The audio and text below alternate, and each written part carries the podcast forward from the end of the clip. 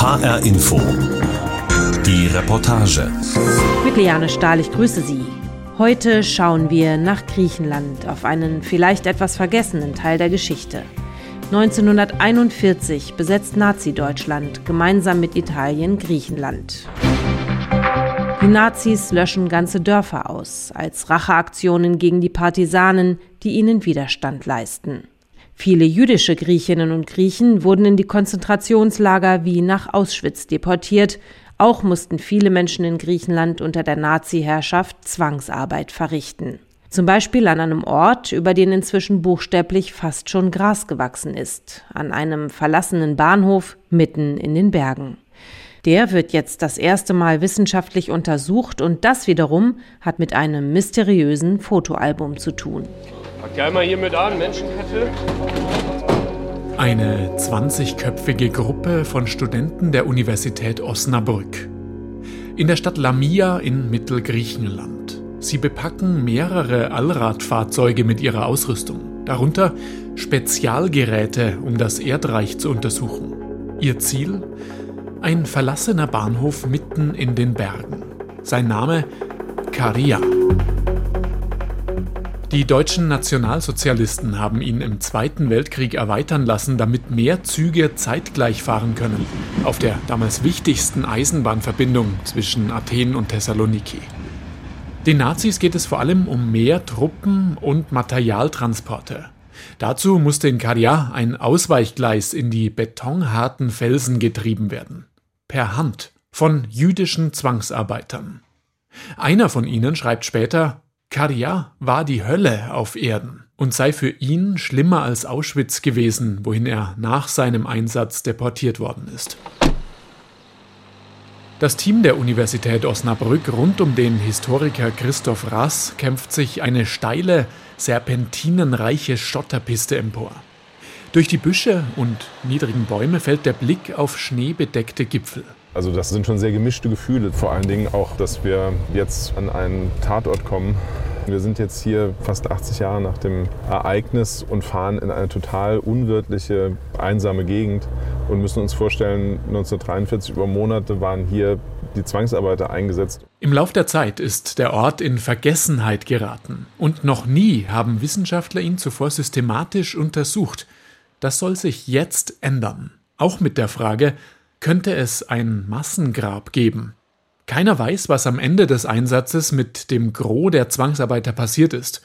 Die Spur der allermeisten verliert sich während des Zweiten Weltkrieges.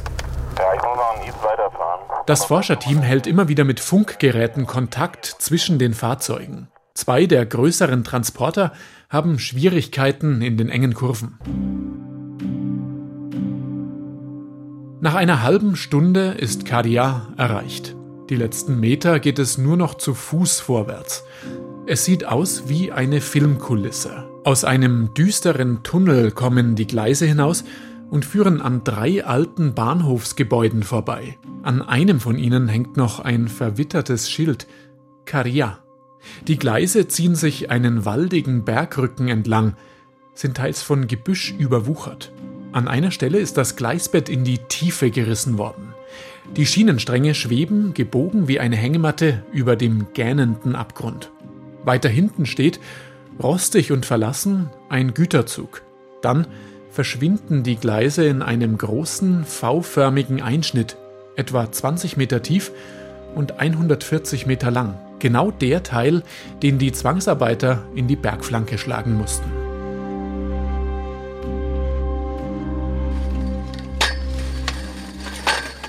Das Team richtet sein Basislager ein und sichert an manchen Stellen das steile Gelände ab. Die Messgeräte müssen kalibriert werden. Ein sogenanntes Gradiometer. Es kann Gegenstände im Boden aufspüren, indem es Störungen im Erdmagnetfeld misst.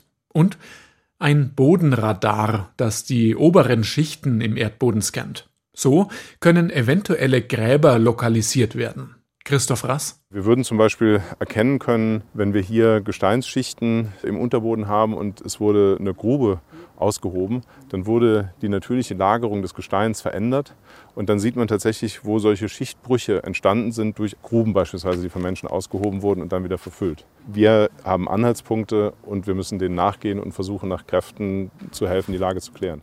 Wird das Team während seines einwöchigen Einsatzes Hinweise auf ein Massengrab finden?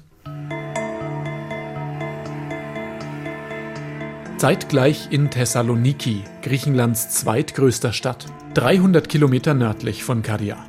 Andreas Asael sitzt am Küchentisch in seiner Stadtwohnung, in einem der typischen Wohnblocks aus den 1960er Jahren. Man sieht der Wohnung an, dass Asael leidenschaftlicher Flohmarktgänger ist. Über dem Küchentisch hängt ein schwerer goldener Leuchter. In der Ecke ein altes Grammophon, neben Holzmöbeln aus der Gründerzeit. Aber das Fundstück, das dem Sammler besonders am Herzen liegt, befindet sich vor ihm auf dem Tisch. Ein Fotoalbum mit dem Titel Organisation Todd, die Bautruppe des NS-Regimes. So war es das, was ich gekauft habe. Es fing mit der griechischen Landkarte an, dann ging es mit der Ankunft in Saloniki. Wir sind im Jahre 1942. Es ist das Album eines Ingenieurs, der seinen Einsatz in Griechenland auf einer Vielzahl an Streichholzschachtelkleinen Schwarz-Weiß-Fotos festgehalten hat. Teilweise wirken die Aufnahmen wie von einer Urlaubsreise, mit Ansichten Thessalonikis, später von der Akropolis in Athen. Auf einem der Fotos ist der Ingenieur selbst zu erkennen, im Muskelshirt, mit drei Kameraden an einem Holztisch. Eine warme Sommernacht mit Heimatgefühlen steht dabei. Auf der Rückseite unterschrieben mit Hans. Er stammte vermutlich aus Bayern oder Österreich. Andreas Asael findet das Album 2002 auf einem Flohmarkt in München, dort wo er studiert und lange gewohnt hat. Dass das Album der Auftakt sein wird für die jetzige wissenschaftliche Untersuchung Karias, das ahnt Asael damals noch nicht. Eigentlich war er gar nicht in Kauflaune, erzählt er. Und dann habe ich schnell durchblättert, damit ich weiterkomme. Und dann ist mein Auge an einem Foto geblieben, wo oben stand Karja Bahnbau. Und dann hat es Klick bei mir gemacht und ich habe mich erinnert, dass in Karja ein Lager war. Dann habe ich mir das Foto ganz genau angeschaut. Hier, das ist das Foto. Man sieht Leute, die entlang der Schiene gehen und rechts von denen ein deutscher Soldat mit Gewehr am Rücken Wache steht. Und wenn man das ganz genau sieht, sieht man in der Mitte, dass einer von den Leuten ein Judenstern anhat. An die 50 Personen sind auf dem Foto auszumachen. Sie tragen Schuhe und lange Mäntel. Manche haben eingerollte Decken dabei. Ihre Haare sind kurz geschoren.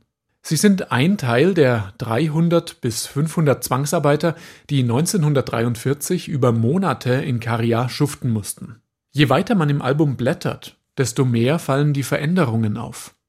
Die Kleidung bekommt Risse. Die Arbeiter sind teils barfuß auf den scharfkantigen Steinen unterwegs. Offenbar sind ihre Schuhe im Lauf des Einsatzes zerschlissen. Mit Spitzhacken stehen sie im Felsen und kämpfen sich durch den Berg, um den V-förmigen Einschnitt für das Gleis freizuschlagen. Hier sieht man die Arbeiten, der Einschnitt wird größer und das ist eines der grausamsten Fotos. Der Einschnitt ist fast zum Ende und man sieht abgemagerte Leute. Da sieht man den mit kaputten Klamotten, hinter ihm ein Alter, der sich bückt und da zwei Kinder, barfuß. Der eine steckt die Hand in eine Konserve. Die hatten eine Konserve als Essgeschirr gehabt. Mehr als Kohlsuppe, verschimmeltes Brot und einen Krug Wasser am Tag gibt es nicht. Bei zwölf Stunden harter Arbeit am Tag. Die Vorarbeiter hatten das Recht, jeden zu erschießen, der nicht gehorchte, schreibt später ein Überlebender. Wegen der Arbeitsbedingungen hatten bald fast alle offene Wunden. Bis August 1943 sterben rund 50 Menschen, die ganz in der Nähe verscharrt werden. So steht es im einzig bekannten Zeitzeugenbericht. Er ist in Ladino verfasst, eine Sprache, die dem Spanischen sehr ähnlich ist und die die Juden in Thessaloniki gesprochen haben.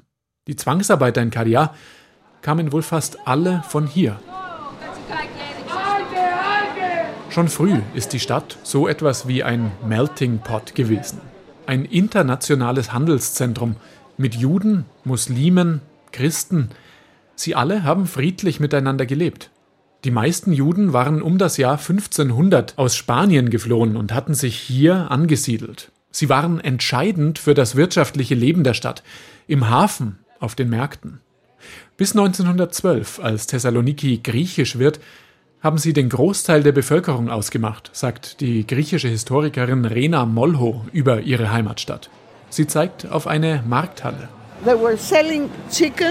Hier haben sie Hühner verkauft und ihre Waren angepriesen, auf Spanisch. Sie haben alle Spanisch gesprochen. Es war wirklich, als ob die Stadt ganz ihre wäre.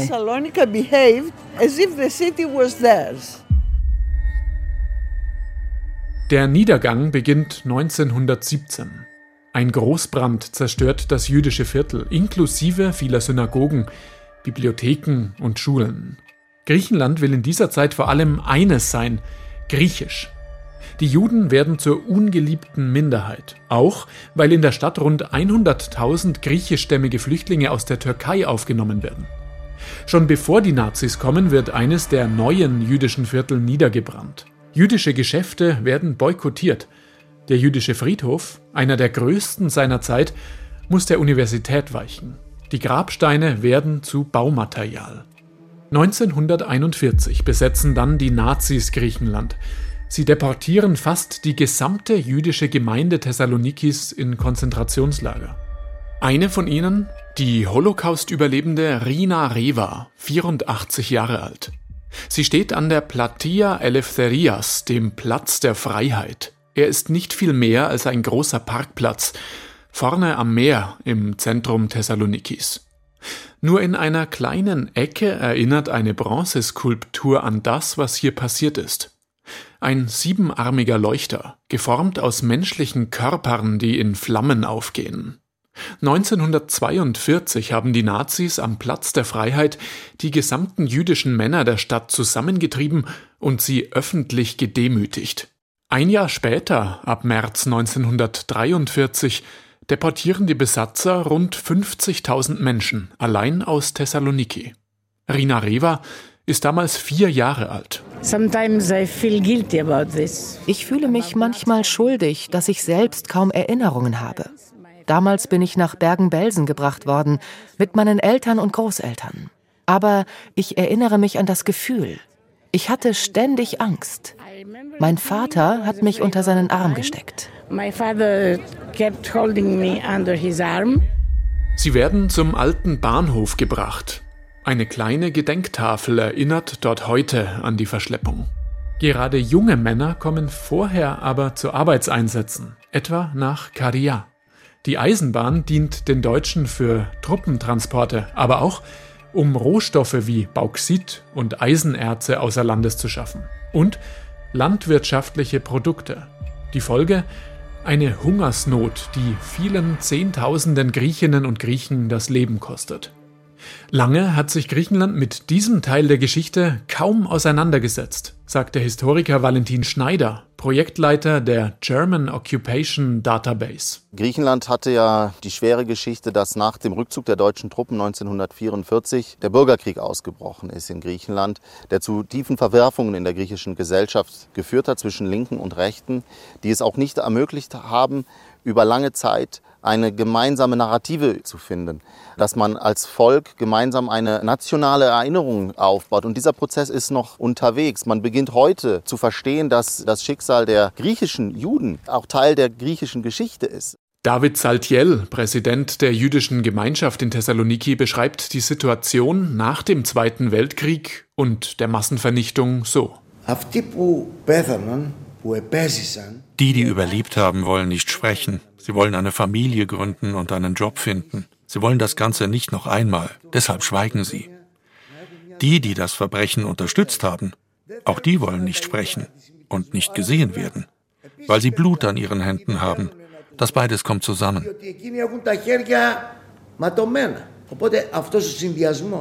Wie schwer sich Griechenland lange mit seiner eigenen Geschichte getan hat, das hat Rina Reva selbst erfahren. Sie gehört zu den knapp vier Prozent der Verschleppten, die das KZ überlebt haben. 1945 kommt sie zurück in ihre Heimatstadt. Wir waren nicht sehr willkommen. In der Schule wurde ich zur schmutzigen Jüdin erklärt, für jedes kleine Problem. Wenn ein Stift gefehlt hat, das war immer meine Schuld, weil ich eine schmutzige Jüdin war.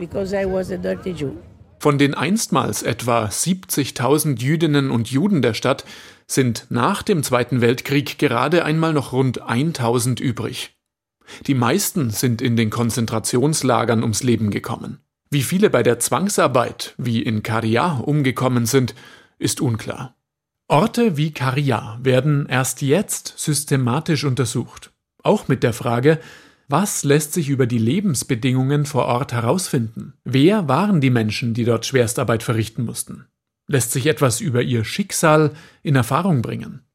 Bis auf den einen Bericht eines Überlebenden ist fast nichts bekannt, und das Fotoalbum allein ist eine nicht unproblematische Quelle, sagt Valentin Schneider. Weil es sind ja die Fotos aus der Täterperspektive. Das ist ein ganz entscheidender Aspekt dieser Geschichte. Es ist keine neutrale Quelle. Es ist die Dokumentation eines Bauingenieurs, der sich eine Dokumentation anlegt der tollen Arbeit, die er geleistet hat im Krieg. Was wir zum Beispiel nicht haben auf den Fotos sind Innenansichten der Baracken, wo die Zwangsarbeiter leben mussten. Und deswegen ist es wichtig, über dieses Fotoalbum hinaus so gut wie möglich alles andere zu dokumentieren. Vor Ort untersucht das Team der Universität Osnabrück mit dem Magnetfeldmesser den Bereich, in dem früher die Baracken standen. An manchen Stellen sind noch die Grundmauern zu erkennen. Lassen sich hier vielleicht persönliche Gegenstände finden? André Jepsen, im Team verantwortlich für die geoarchäologischen Untersuchungen, kann die ersten Daten recht schnell, zumindest grob, am Computer auswerten. Genau, das ist das erste Messbild von dem hinteren Barackenbereich. Und wir sehen einige ja. kleinere Metallteile hier noch. Vorschlag wäre dann jetzt mit einer Bohrung einfach nochmal nachzuschauen, ob wir da ja. weitere Hinweise kriegen, um was es sich eigentlich genau handelt. Um ein 3D-Modell von Karia anzufertigen, nutzt das Team eine Drohne mit Spezialkameras. Sie schießt auch hochaufgelöste Fotos des Einschnitts auf der Suche nach alten Meißelspuren. Christoph Rass? Also das ist schon ganz schön verrückt. Von ganz da oben bis hier runter haben die mehr oder weniger von Hand diesen Einschnitt hier reingegraben. Im Verlauf der einwöchigen Arbeit vor Ort will das Team auch den Bereich untersuchen, der als mögliche Grablage gilt. Ein schräger Hang in einem Tal unterhalb der Bahnschienen. Noch einmal in Thessaloniki bei Andreas Asael und seinem Fotoalbum. Er ist sich sicher, dass es in Karia ein Massengrab gibt, dass die Zwangsarbeiter nach ihrem Einsatz an Ort und Stelle erschossen worden sind. Was ihn so sicher macht, seine eigenen Erkundungen vor Ort. Unter anderem ein Gespräch mit dem Bahnhofswächter der Nachkriegszeit. Der hat mir gezeigt die Stelle, wo das Massengrab vermutet wird. Und er hat behauptet, dass nach dem Krieg lange Zeit aus der Ecke eine Flüssigkeit floss das soll aus dem verwesenen Körper Flüssigkeit sein. Und alle erzählen das, das war nicht nur der Wächter, das erzählen alle im Dorf. Aber was ist wahr und was Legende? Keiner der Zeitzeugen lebt noch und die Überlebenden haben oft nicht viel erzählt. So wie der Vater von Solon Carasso. Der Unternehmer sitzt in seinem Büro in einer Textilfirma in Thessaloniki. An der Wand hängt ein Schwarz-Weiß-Foto seines Vaters Cecco Carasso. Er hat den Familienbetrieb früher geführt. Ein Mann mit weichen Gesichtszügen, aber ohne jedes Lächeln. Den Blick nach vorne gerichtet, als wolle er alles tun, nur nicht zurückschauen. Als Cecco Carasso 20 Jahre alt war, ist fast die gesamte Familie nach Auschwitz deportiert worden und nie wieder zurückgekommen. Er dagegen kam nach Karia zur Zwangsarbeit. Später spricht er nur das Nötigste darüber, sagt sein Sohn. Wir haben schon nachgefragt, aber er hat nicht viel erzählt. Er wechselte gleich das Thema. Er sprach über die Arbeit oder über etwas anderes. Vielleicht wollte er, dass die Sache vergessen wird. Auf dem Schreibtisch vor ihm liegt ein faustgroßer, rotbrauner Stein mit scharfen Kanten. Vor 20 Jahren, als Solon Carasso das erste Mal Caria besucht hat, hat er ihn als Erinnerung mitgenommen. Sein Vater hat ihm erzählt, als sie die Steine in Caria auf die Waggons geworfen haben, haben sie sich damit in die Finger geschnitten. Sie waren in Zehnergruppen aufgeteilt. Man hat ihnen gesagt, falls jemand versucht zu fliehen, töten sie die anderen neun. In Caria sind auch einige italienische Züge durchgefahren. Die Italiener waren weniger hart. Sie haben den Menschen etwas Brot oder Schokolade und Wasser zugeworfen. Einmal hat mein Vater sie um Essen gebeten, aber ein Wachmann hat es gesehen und ihn von hinten geschlagen. Er ist auf die Schienen gefallen und hat sich die Zähne ausgebrochen. Seitdem hatte er keine oberen Schneidezähne mehr.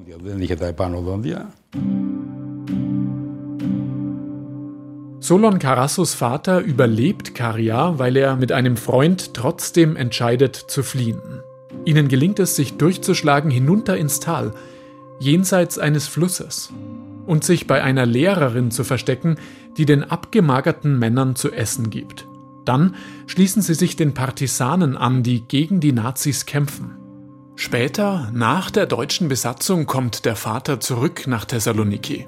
Lange herrscht dort ein Klima des Unwissens über die Juden, sagt sein Sohn Solon Carasso.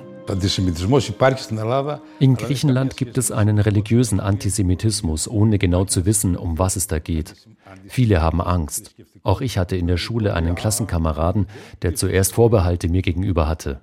Am Ende der Schulzeit sagte er mir, auch ihr seid Menschen, so wie wir. Ich hatte einen schlechten Eindruck von euch und ich möchte mich bei dir entschuldigen. Nach einer Studie der Heinrich Böll Stiftung hat Griechenland immer noch die höchste Rate an antisemitischen Tendenzen in Europa. In Thessaloniki ändert sich erst mit Yannis Boutaris so richtig etwas. Er war bis vor vier Jahren parteiloser Bürgermeister in Thessaloniki. Sein Credo die Stadt muss sich ihrer bunten Vergangenheit erinnern, um die Zukunft zu gestalten. Er wirbt für Direktflüge mit Istanbul, lockt Touristen aus Israel an. Anfangs hatten wir Schwierigkeiten. Es gab immer rechte Tendenzen in Thessaloniki. Ich wurde zu Beginn am Telefon beschimpft. Was willst du wieder mit den Juden? Butaris Haus wird beschmiert mit den Worten Verräter. Aber mit seiner Art gelingt es Butaris auch, andere zu sensibilisieren. Zum Beispiel Ephthimis Chatzistefanidis, Schüler an der deutschen Schule und Teil des Filmprojekts Mnimi, Erinnerung, mit dabei beim diesjährigen Doku-Filmfest der Stadt. Es erzählt unter anderem die Geschichte einer ehemaligen Schülerin seiner Schule, die deportiert und ermordet worden ist. Es war ein seltsames Gefühl. Vor diesem Dokumentarfilm war mir nicht klar, dass auch so etwas in meiner Heimatstadt passiert ist. Und deswegen finde ich eben, dass man sich zurückerinnern sollte. Dass jetzt Forschende den Bahnhof Karia das erste Mal systematisch untersuchen, ist auch in der griechischen Presse Thema. Vielleicht kommt jetzt mehr ans Licht über das Schicksal der Zwangsarbeiter. Zurück in Karia. Nach langen und intensiven Tagen hat das Team der Universität Osnabrück die Arbeiten am Bahnhof inzwischen abgeschlossen. Wegen schlechten Wetters hat es die Auswertung in die Hotellobby verlegt. Hier werden die ersten Funde abfotografiert und eingescannt, Fotos und 3D-Aufnahmen sortiert, Bodenschichtuntersuchungen ausgewertet. Auch die Stelle, die im Verdacht steht, ein Massengrab zu sein, hat das Team rund um Historiker Christoph Rass untersucht das Ergebnis? Wir würden jetzt es für sehr wahrscheinlich halten, dass dort in dem untersuchten Gebiet kein Grab im Untergrund liegt, denn wir konnten in den Messungen, die wir durchgeführt haben, keine Anhaltspunkte dafür finden. Das sind aber natürlich immer nur Wahrscheinlichkeiten. Wir reden hier von einem riesengroßen Baustellengelände. Wir sind uns eigentlich ganz sicher, dass auch vor Ort Menschen ums Leben gekommen sind und die werden auch irgendwo in der Umgebung dieser Baustelle vergraben worden sein. Und es gibt erste Spuren von den Menschen, die dort eingesetzt waren. Einen Gegenstand können die Forschenden direkt mit den Zwangsarbeitenden in Verbindung bringen. Einen kleinen Knopf, der wahrscheinlich in der Baracke abgefallen und durch eine der Ritzen im Boden verschwunden ist. Das ist ein sehr feiner Perlmuttknopf und wir sehen auch auf den Bildern, dass viele der Zwangsarbeiter, als sie eingetroffen sind, quasi in ihren besten Kleidern gekommen sind. Und wir haben tatsächlich auch verschossene deutsche Munition gefunden. Das heißt also Patronenhülsen, sodass wir auch wissen, an dieser Stelle sind Waffen abgefeuert worden. Wir wissen nicht aus welchem Grund, aber das ist eben doch auch ein deutliches Zeichen der Gewalt, die an diesem Ort geherrscht hat. Die Auswertung der Gegenstände und der vielen Daten wird das Team noch das ganze Jahr beschäftigen. Und es sind Funde wie der Knopf, kleine Überreste, die die Spur der Menschen vor Ort in Kadia langsam nachzeichnen.